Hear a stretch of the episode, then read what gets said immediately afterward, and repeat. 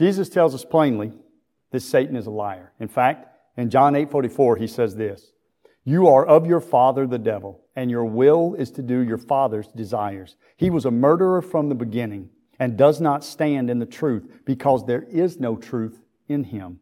When he lies, when Satan lies, he speaks out of his own character, for he is a liar and the father of lies.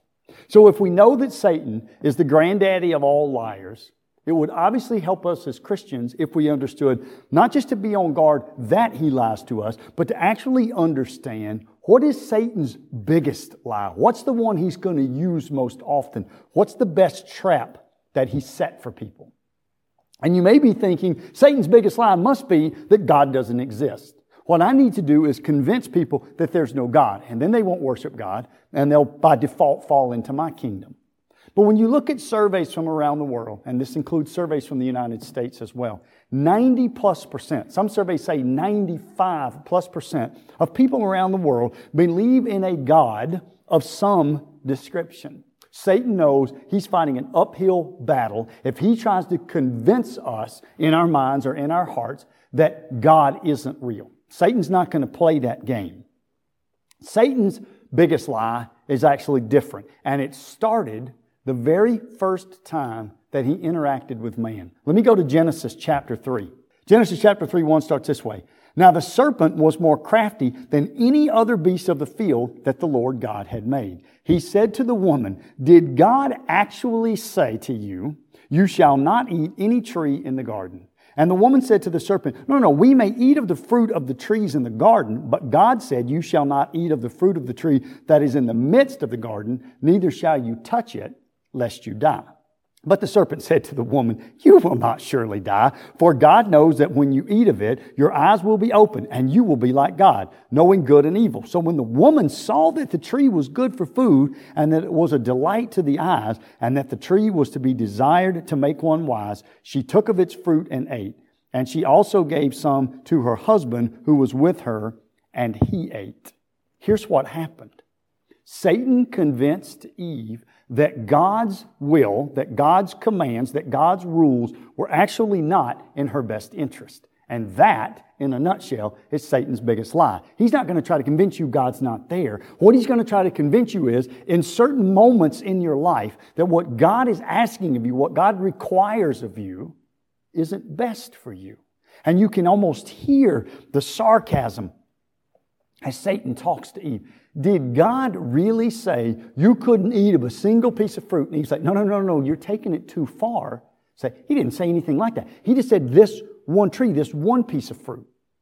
And Satan said, okay, okay, I can't trip her up. I didn't make her mad at God by lying to her about what God's rules are. So I'm going to take a different approach. Okay, fine. So he did say that only, the rule was only this one tree was forbidden. But Eve, do you think that's fair?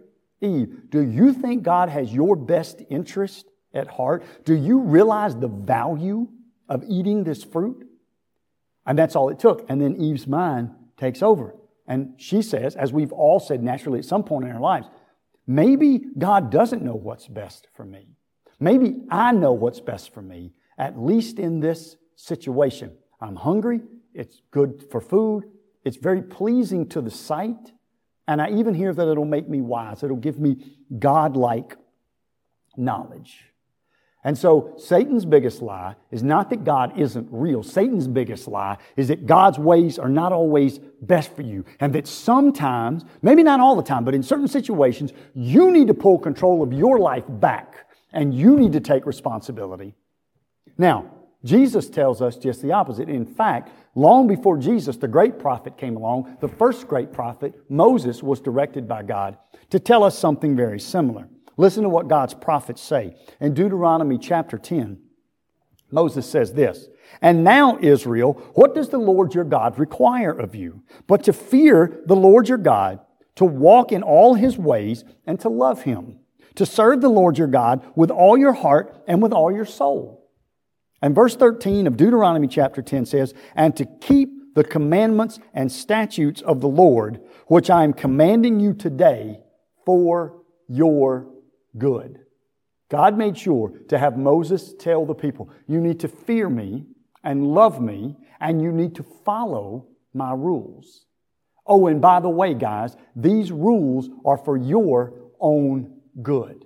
God knew what Satan's lie would be. He had already seen it with Eve. He had seen it with Cain and Abel. God says, look, Satan is not going to try to convince you that I'm not here and that you shouldn't serve me in some capacity or believe in me with some depth. What Satan is going to try to do is pick his moments and in those moments tell you God doesn't have your best interest at heart.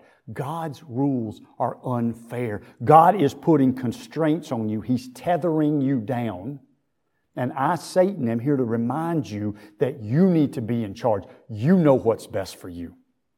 And Jesus essentially says the same thing in John chapter 10.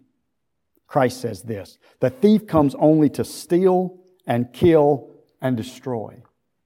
But I came, Jesus said, that you may have life and have it abundantly. He is saying the exact opposite thing that Satan said.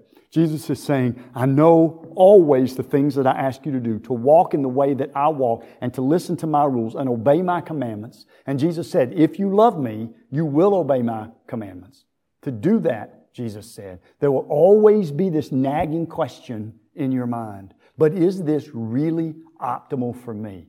And Jesus is promising us, yes, ignore Satan. I and the Father have your best interest at heart following me, living according to my rules and my commandments, will actually give you the most abundant life. Jesus, uh, Satan's biggest lie is that God's rules are unfair. At least in some situations in your life, some rules are unfair. And God promises through the great prophets of Moses and Jesus exactly the opposite. That the, the commandments are always for our good and always provide us a life most abundant.